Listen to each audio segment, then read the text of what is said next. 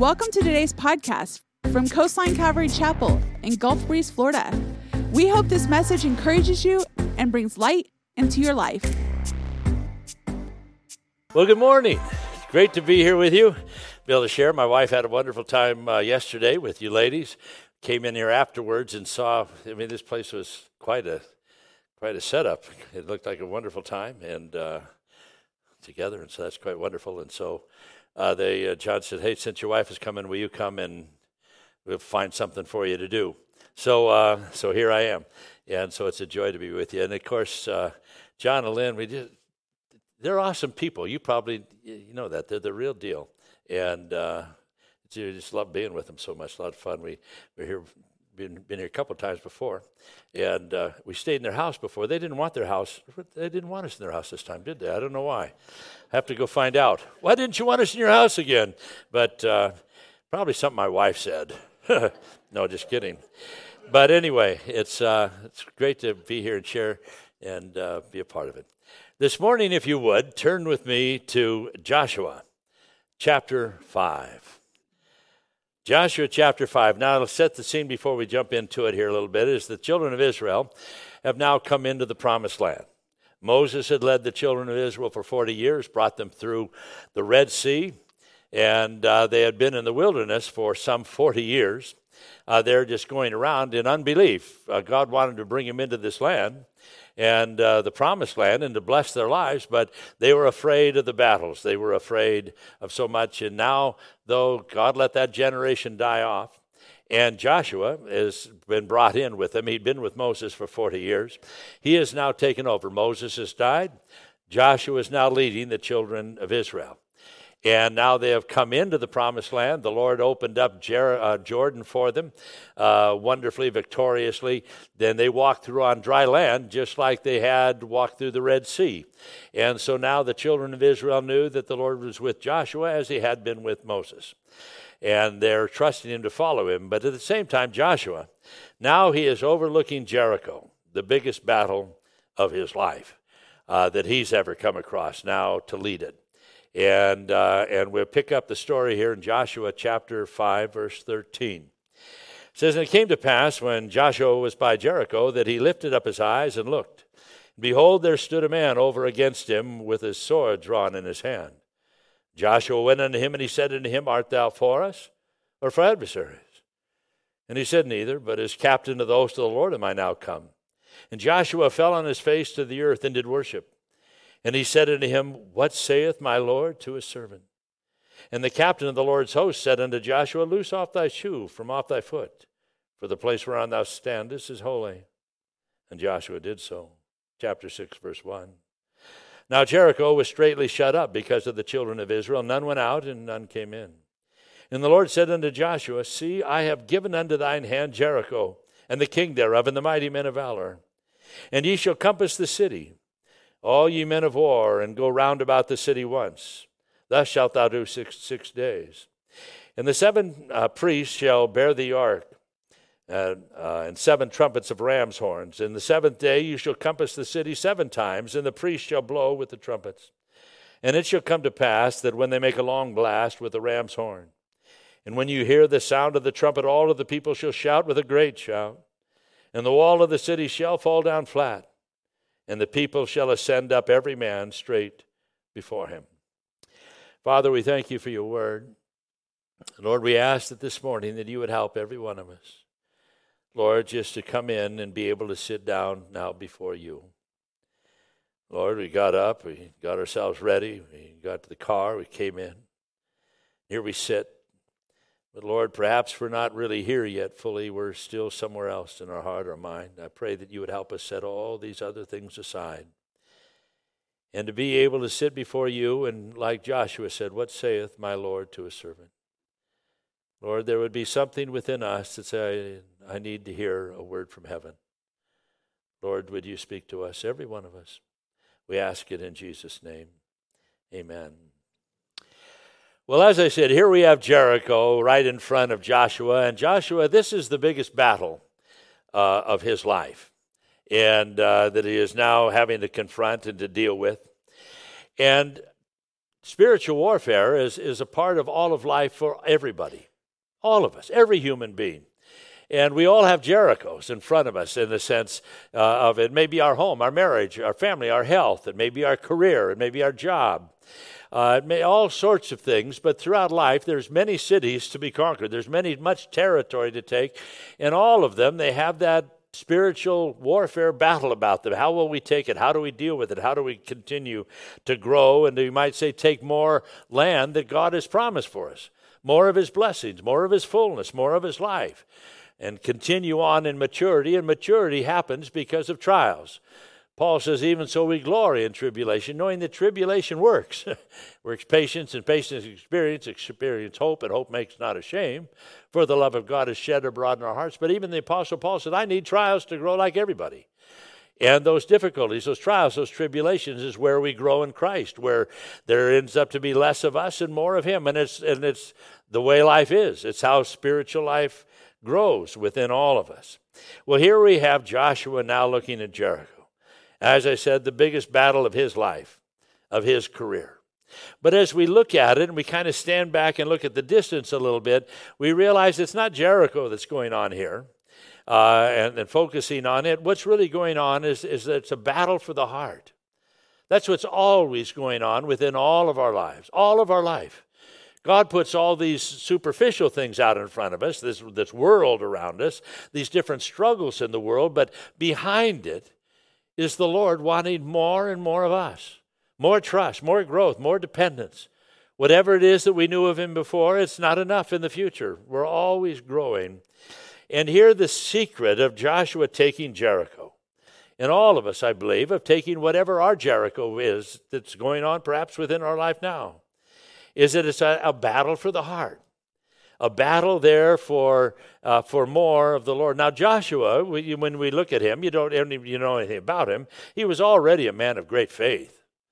He was already a man of great trust in the Lord. Forty years earlier, Joshua and Caleb were part of 12 men that were sent in to spy out the land to look at it, to realize there what it was. And sure enough, they all come back and said, "Man, it is a, milk, a land of milk and honey." There are olive yards we didn't plant, vineyards we didn't plant, wells we didn't dig. There's houses, you know, that we didn't build. There's all of these wonderful things. It is phenomenal. But there's giants in the land. They're huge. They're warriors. We don't stand a chance. They will destroy us. And 10 of them came back with that evil report. But Joshua and Caleb said, That's true. Everything they said is true. But we also saw the Lord. He'll give us the land. We, we don't, he, he, he's the one that will do it, not us. And but the children of Israel, they believe the evil report. No, we'll just stay here in the wilderness. We'll just continue. And so they spent 40 years just going around in circles, murmuring, never happy, never full, you know, of anything. Their life always just, you know, dreaming of a world that they never would have the faith to go into. Joshua and Caleb, meantime, they realized God promised them one day you'll go in.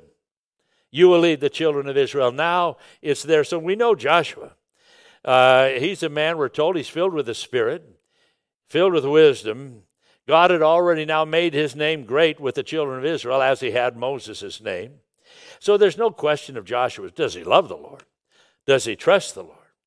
But here now he's facing really the battle of his life that no doubt he had contemplated who knows how many times for the last 40 years over and over again, realizing there's Jericho, there's the battle, there's the thing. How are we going to do it? What it is? Well, now it's actually there.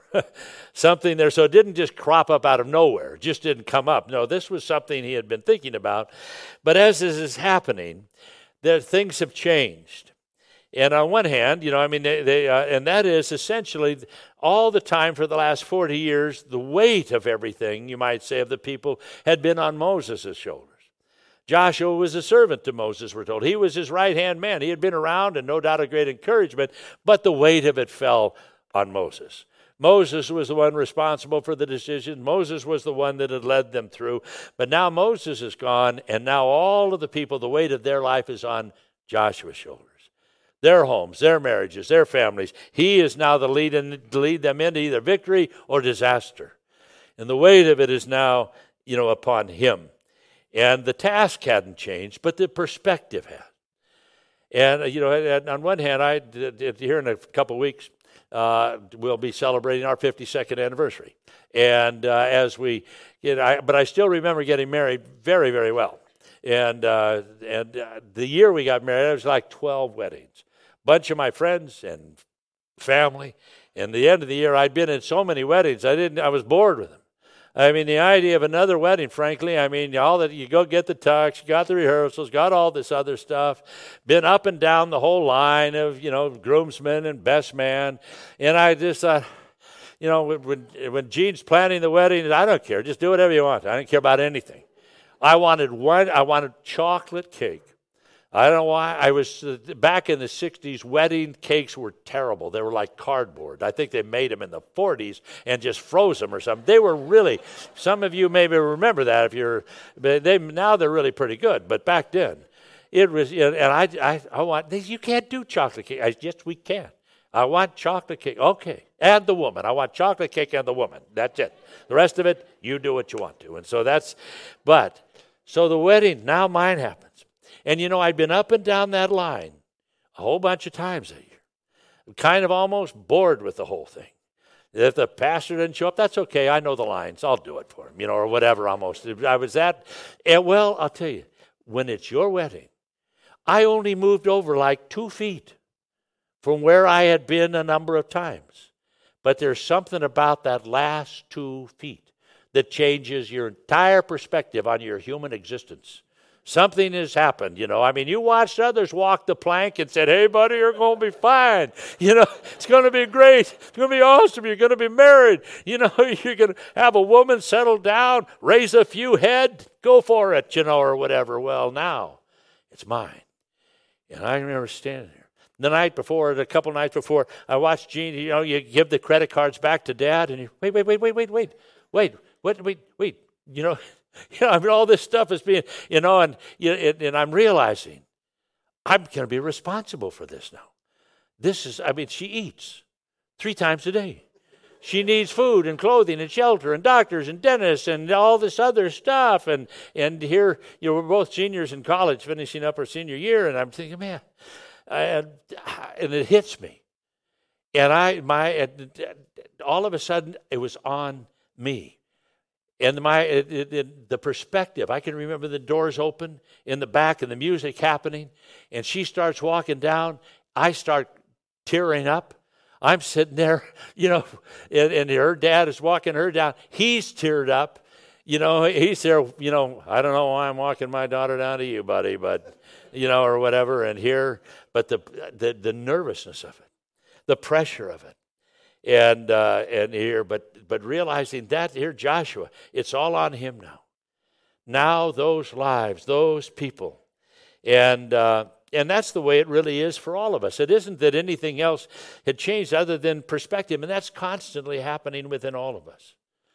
Moses, you know, Joshua was so easy to encourage Moses. Stand at his side. I'm with you. I'm for you. What do you want?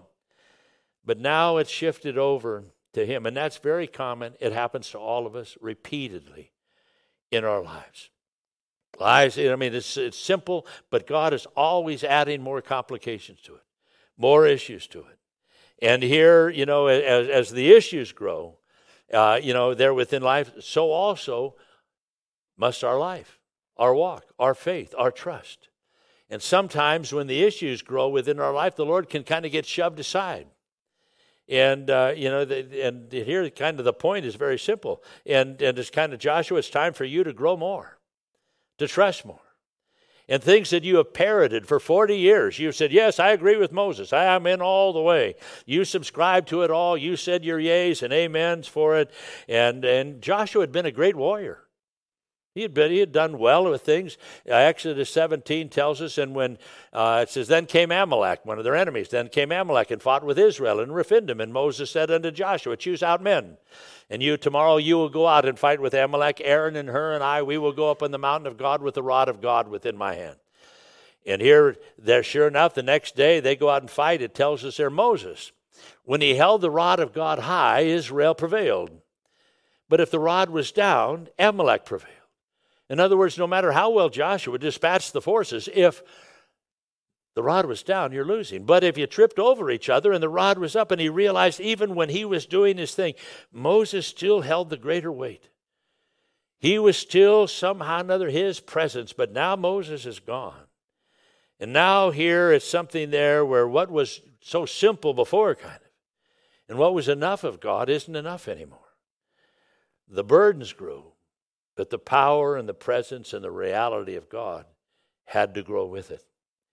Joshua, when he was just spying out the land and going in, doing it, but now, you know, when it was just yourself. Remember how life was so simple when it was just yourself. But then you had a wife, you had a husband, you had a few children, you had some business partners or whatever else, you got some employees, you got a mortgage going on. And now you've got all these people you're leading them, you know, somewhere, and the pressure multiplies. That's how life is. I remember life, I mean, very well growing up, you know, and, and I in the West Coast, like people surf here, we surf there. I would never like your pastor as a surfer, but I, I got wet and had a board and fell off it most of the time. But at any rate, I did a lot of surfing. Somebody would call you up, hey, the surf's up. You want to go? Yeah. A few minutes later, I mean, you're packed up, you got your board, off you go. And it's uh, so simple. Then you get married. Somebody, hey, surf's up. You want to go? Yeah. When? Well, now. You, you mean like right now? yes. Are you kidding? I've got requisition forms I got to fill out. I got permission slips I've got to fill out. I've got to see if I can get time off. See if she'll let me have the car. Who'll take the kids? Give me two weeks. You know, I, I can't I can't just run off any longer. That's life. Everything else continues. It gets more complicated. And gone it goes. When you're young, you've got and there's simple prayers, the simple things. But as you grow, everything you are and you believe, it has greater scrutiny about it little child, you know, you learn the prayer, now I lay me down to sleep, and this I pray my soul to keep. And if I die before I wake, this I pray my soul to take. It's such a precious thing. And we kind of start off that way, and it works, it's sufficient. But then you add a wife or a husband and children and a job or a loss of job, upside down the economy. They're, they're not going to open up your business again, or and you know you throw in a pandemic and a slug of other things, and now the prayer changes. That old prayer won't work any longer. Now it's just uh, it gets shorter. Now I lay me down to sleep. This I pray my soul to take. Now I'm ready. I can't handle this. I mean that's what happens in our lives. That's what, what, what goes on. And here's something that's so easy where the, the, the problems can outweigh the presence of the Lord. What was you knew of him in the past doesn't seem enough. And somehow or another, this seems to be happening with, with Joshua. Somebody that had been his power and his companion and his friend. Now, all of a sudden, there's the Lord right there, a sword drawn in his hand. Is he a solution? He's a pro- no, he's a problem. He's startled rather than, hey, I've been waiting for you to, you know, to come and lead us and do it. No, he's not looking, he's not waiting, not thinking about him. He's startled. He kind of jumps back. Art thou for us or for adversaries? Or he's worried under the pressure, he's distracted. Are you here to help? You know, have you ever noticed when we're under stress?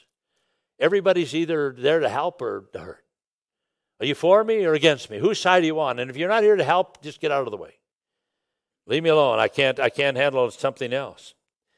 And here, you know, I mean, we know, I mean, obviously, it's the Lord. It's the pre incarnate appearance of Christ. As there is he standing, sword drawn in his hand, ready to go, ready to take the land, ready to do exactly what he'd been preparing and speaking about. But now Joshua, somehow or another, gets distracted. And here, I love the Lord's answer is he, art thou for us or for adversary? I can just see him there with his sword, ready to go to battle with a smile on his face, but he says to him, well, Am I for you against you? Well, neither. But as captain of the host of the Lord, am I now come? I just happen to be commander in chief of all the armed forces of heaven and earth. and uh, that's what I'm doing here. The issue isn't am I for you or against you, Joshua. The issue is are, are you with me? Are you with me? This is my battle. This is my territory. This is my blessing for all of these people. This is what I want to deliver, what I want to give. This is me, not you. And then you, what are you doing with all this weight on your shoulders? What are you all distracted by? You know, hear something there to realize I, the answer is right here. It's right here with me. This is what it's all about. I've been preparing you for years. And fortunately, Joshua, he's humbled by it, no doubt. And uh, but then he he learns the lesson that is the fundamental lesson we all need for all of our Jerichos. For all of this that is going on, you know, I mean, because as I, as I said, what is really going on in all of our life, it's always a battle for the heart. God is always what, what is happening all the way through our life. It's our marriage, it's our family, it's our children, it's our job. No, that's just the Jericho in front of you today. What they're all about is the heart. God is looking there with each one of them. They're just His opportunity say, No, it's here. It's, it's, it's your heart. And here He says, Take off your shoe, Joshua. The place whereon thou standest is holy ground. And here is he immediately, he's humbled, but he goes, Oh, what did I do? I know better than this. His face goes down to the dust, and here he realizes the one that is this process he's in. If he learns it, it's going to be the solution for all the rest of his life, all the battles, all the cities, all the issues the success or the failure of his life and of his battles and his trials, Joshua, you're going to determine how you're going to win or lose them right here, right now. Worship me. Bow down before me, take your shoe off your foot, and surrender something to me. That's what I want. That's what we're here for. And here, you know, Joshua finds himself, he'd always been a worshiper. He'd always, this, this was nothing new. It's just a greater sense of it. That's how life always is for us. And but was enough of God in the past is no longer enough. That's how growth happens. That's how it all occurs. You know, sometimes you'll meet these people, these, these old dear saints, that they just reflect the Lord. You just see them and they just smile and they realize they're, a, they're they've arrived. They're there. There's there's such a godliness just flowing out of their face, and you just look at it. But you, but they get they, that happen the same way as everybody else. They just one day wake up and say, "Oh, I want a smile on my face. You know, I'm going to turn lemons into lemonade." No, there is somebody there that has had a lot of Jerichos, a lot of battles and it was fought out at their home and in their, with their children and with their finances and with their health and fought out one after another after another. And Jesus became the victor one after another. They bowed down more and more, uh, you know, as, as a little by little, like John the Baptist, he must increase. I must decrease. And that's what's happening within all of us. That's what it's all about. He's learning there. Oh, Joshua, you love the Lord. There's no question of your love, your worship, your adoration. It's just more. More of me and less of you. That's what I want. And that's what it is always, always all about. You know, Paul tells us in 2 Corinthians 3.18, and I love the Amplified translation.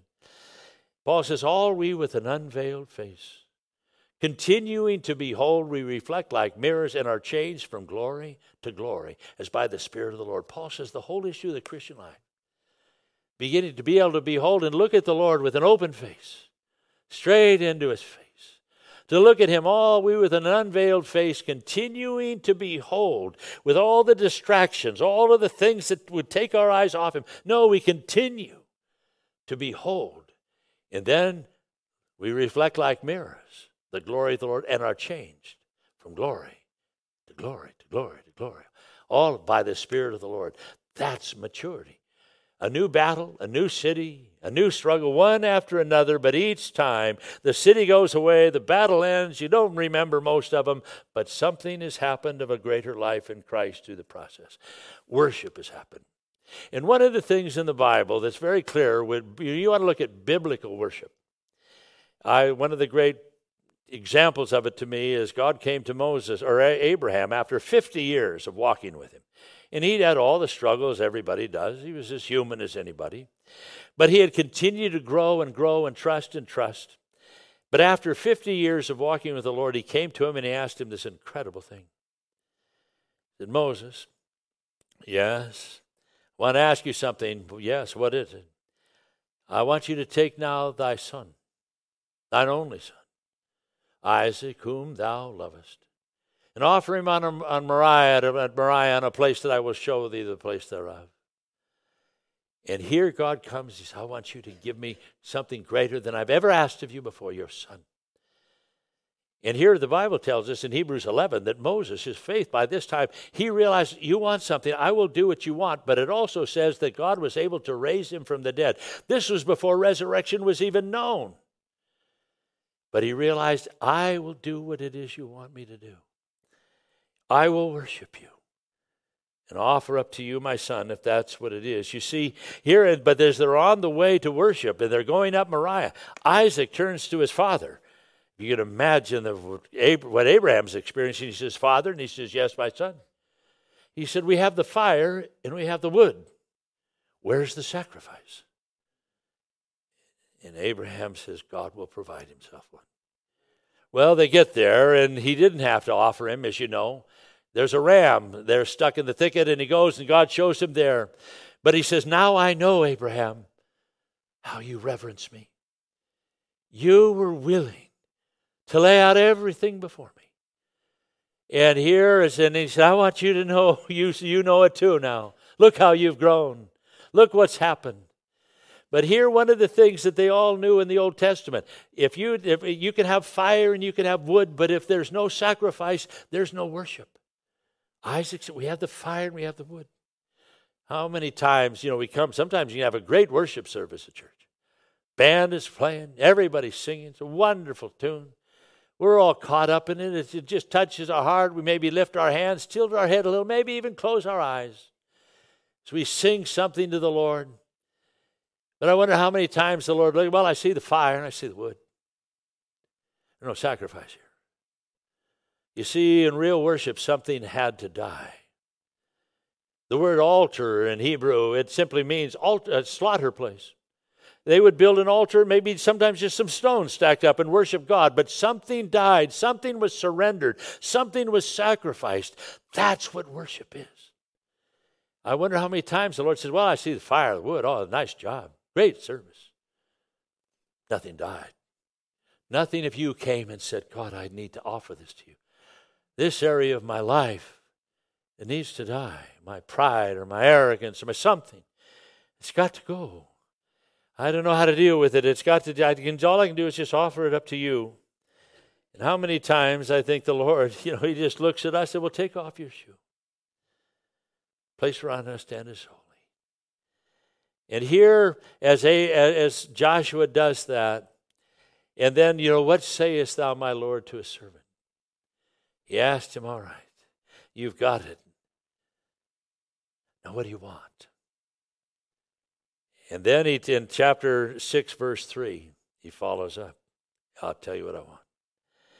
It says, And ye shall compass the city. He had already turned to Jericho and he pointed it out. He stretched out his hand and he says, See, there, Jericho. He says, That have I given unto thee this day. And the king thereof and the mighty men of valor. He says, Jericho is in your strategy. It's not going to be your brilliance. It's not going to be your strength. It's a gift. For me, I'm going to give this to you. I have to fight for it. you, this is the fight, surrender. You win that battle, I'll give you the victory. But now he says, but in order to actually embrace and have the victory in your life, worship isn't enough. I want obedience. He tells them in chapter 6, verse 3 And ye shall compass the city, and ye men of war. Go around the city once. Thus shalt thou do six days. And the priest shall bear the ark, seven trumpets of ram's horns. And the seventh day ye shall compass the city seven times. And the priest shall blow with the trumpets. And it shall come to pass that when they uh, make a long blast with the ram's horn, and when ye hear the sound of the trumpet, all of the people shall shout with a great shout. The walls of the city shall fall down, and the people shall ascend every man straight before him. Seven times. The Lord very specific. It wasn't just, oh, well, you just it's all yours, go pick it up. No. Seven times, ye shall. Ye shall, ye shall, ye shall, ye shall, ye shall, ye shall. Very specific. I have something I want you to do. I want you to respond. And here's something I want you to, to, to follow it. How many times have all of us been to church or been in the Word or we pray, and the Lord will tell us something. I want you to do something. I want you to do something. You know, I want you to tell somebody something. I want you to do this. I want you to obey me. In fact, just for the fun of it, let me ask you to do something. This is not for anybody else to say, just between you and me. I just want you to say two words. And just, uh, you know, and the words are simply, I'm sorry. On three. One, two, three. I'm so, very good. Awesome. But you weren't saying it to anybody, so it's quite easy. But I wonder maybe if the possibility that one of the things, the Lord, you're sitting here in church and the Lord, what do you want me to do? The Lord may want you to turn to your husband, turn to your wife on the way home. Say, I'm sorry. I'm sorry. Don't know what it may be. Maybe not. Maybe your child. Maybe somebody else. Maybe somebody, would you forgive me? I should not have said or done something. That's so often. He, God looks at it and says, Don't just sit there and work. I want you to do something. And that's not, I don't care. It's none of my business. This is between you and the Lord. But I can't comprehend and even think of a Christian today coming before God and saying, There, you know, it says, What sayest thou, my Lord, to the servant? And the Lord say, Nothing. You're right on target. You're awesome. Can't think of a thing I would have to say to you. I don't think so. None of us have arrived. Every one of us, something there that actually we don't know it, but it's the key to the city. It's the key to hope and joy and peace. It's a, it's a key to a greater relationship, a greater home, to greater excitement and rest. These things that hold us back, that somehow, and I just can't do that. You know, and then it keeps us away. It keeps a whole generation, 40 years, in the wilderness going around murmuring against God, murmuring against man. Wherefore, if you brought us and our cattle out here to die of thirst? I mean, they're miserable, unhappy people. But the key to having their life changed is obedience. Here, when they came into the land, Joshua 2 tells us the story on how that Moses, uh, they, they, they, the spies, they, they, they were set in, and the spies went to uh, check out Jericho. They find out they're there. They, a woman, a harlot named Rahab, hides them, and she asks them, she says, You know, when you came out, all of us heard here when God opened up the Red Sea for you and he destroyed the kings of the Amorites, Sihon and Og, neither did there remain any spirit within any of us. All of us, our hearts did faint within us. We knew you were coming to destroy us and to take our city and to take everything. Where you been? What's so wonderful about the wilderness? How many times I think the Lord would look at us and say, I've got so much for you. Where you been? And when somebody there learns that, they find it there. And we can look there and realize that from God's perspective, to obey is better than sacrifice. It's the great key to it all. And the Lord here, now He tells him, Here's the obedience I want. I want you to take the men of war Joshua, here's how you're going to take that city and have a victory like you can't believe. Take the men of war, all of your men of war. I want them then to take, you're going to take the priest and the Ark of the Covenant was the symbol of God's presence, and they are going to march around the city of Jericho. Seven days. And there it says in chapter 6, verse 10, they will not shout, there will be no noise, and not a word will come out of their mouth. Could you imagine that? Joshua coming to, okay, we're going to go take Jericho. Awesome. How are we going to get it? Well, we're going to march around with the Ark of the Covenant and the priests and keep our eyes on them, and we're going to march right around the walls of the city. Here, there's this, this, this city so impregnable at the time, one of the great cities and powerful cities of the world. They say chariots could, could go around the top of it. These were warriors. This was how we're going to take this. And now we're supposed to march right around the wall? He can throw anything down on us. They can shoot arrows, throw spears. We're sitting ducks. We're dead. God said that's what He wants us to do. That's what we're going to do. Sometimes what God wants us to do is as frightful as that. You can imagine how their hearts were beating. And they said, and you'll be quiet. You won't open your mouth. Not a word will come out of your mouth. Not a, don't utter a word. Can you imagine? They wanted to say, God, wait, but what? Shh, shh, shh, not a word. Can you imagine their heart going around? We'll never make it. We're going to be dead. They're going to kill us all. The end of the day, how many died? Nobody. Nobody. Nobody. We're going to do it again tomorrow. No, this was good. No, we're going to do it again. They go around again the second day. Wait, but now they know we're coming. Now they're ready for us. Now they can expect us. Now that now we're really no. How many died? Nobody. Do it again. Again. No, we got it. No, no, you do it again. And again. And again. You keep your mouth. Not a word. Could you imagine how hard that was? And here, as they find themselves going around being absolutely silent, there, you know, and just simply keeping your eyes on the Lord. I mean, right now, there, with all the things around us in this pandemic and the political thing and our jobs and the finances, I mean, we're so easily distracted by all of this stuff and all the pressures. And so often the Lord says, Be quiet. I want you to come before me. And I want you to walk around. And I want you to keep your eyes on the Ark of the Covenant, my presence and the priest, my presence in there, and, and I'll give you the victory. You don't have to fight for it. And I want you to march around it. I want you to do it. I'll give you the victory. I will give it to you. And here, you know, being able to do that. You know, on one hand, we're all sinners. Hopefully, we're all one of the reasons we're here. We're a sinner. We know I'm a sinner. We need to grow. Just uh, do you know you're a sinner? I, am a sinner. Raise your hand if you're I'm a sinner. Well, a lot of you. Some of you are perfect. That's awesome. But at any rate, the, maybe some of you say, not only, I'm a big sinner. I would, uh, that's me too. I'm a big sinner. Not quite as many hands, you're not as sure. But at any rate, let me ask you one question. How many, so we're sinners and we're big sinners. Now, may I ask you, no answer for this, just in your own heart. Can you name one sin? Just one one sin within your life. There that you feel like the Lord says, I want to talk to you about this today. I want you to confess this. I want to me. I want to help you with it. It may be, you know, your anger, your frustration, your impatience, your nastiness. Maybe you're bitter.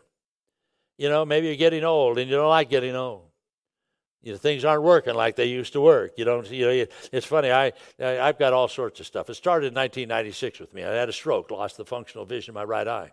Not long after that, I had a lung removed. Long story with that one. And then not long after that, I had a, uh, a hip replaced. Then after that, they had to replace the other hip. Last year, I had both knees replaced. And then, you know, I, then just a few months ago, I had my right shoulder replaced. They got to do the left. The elbows, Everything's gone. Arthritis everywhere, uh, you know, with me. And, uh, you know, with it, I'm, I'm, I'm a mess. I'm a, I'm a first class mess.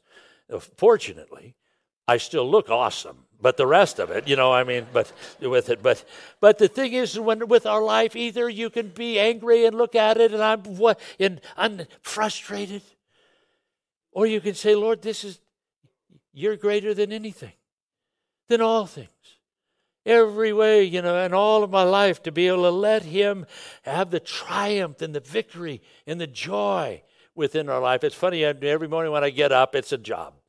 My wife sits there and she watches, she watches me there. Victory for me is if I can get to the kitchen and get a cup of coffee and I'm upright by the time I get there. It's Going to be a good day. But she watches me get up and she said, we call each other Bear. She said, You can do it, Bear. Come on, you can do it. And we laugh. So we watch me hobble off.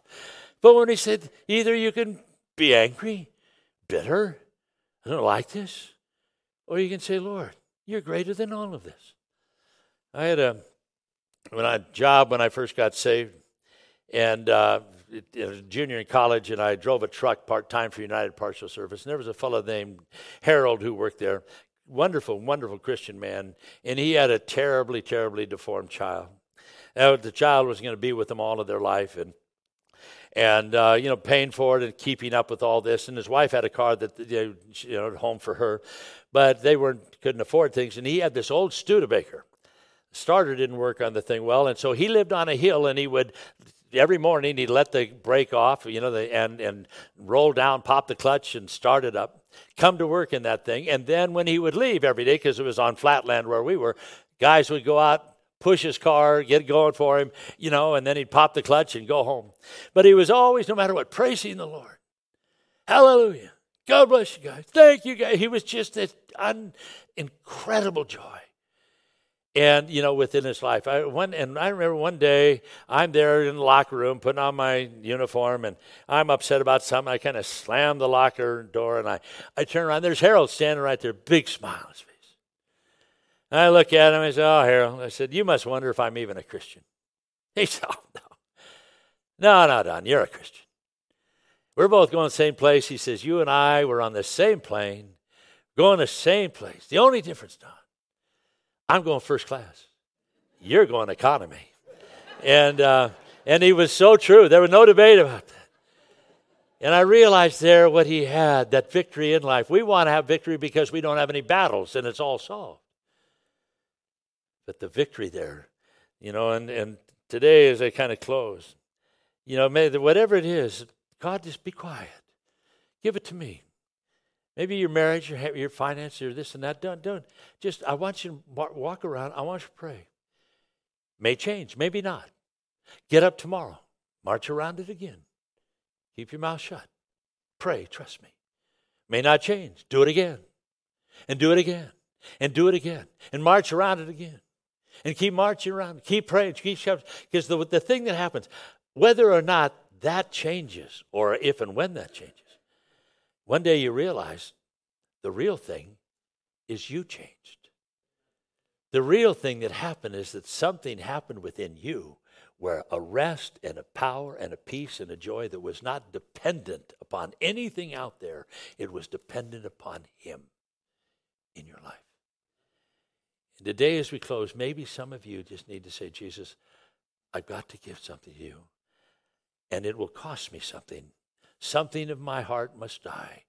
My frustration, my impatience, my anger, my covetousness, whatever it is. Jesus, I want it to die. And I want you, I want less of me and more of you. That's why I should be here. And uh, I'm here for that. I want you to help me. And if I've got to get up tomorrow morning and march around it again in my heart, I'll do it again. And I'll do it again.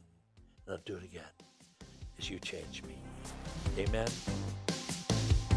We hope you enjoyed today's podcast. Join us again as we dive into the scripture, going verse by verse, here at Coastline Calvary Chapel.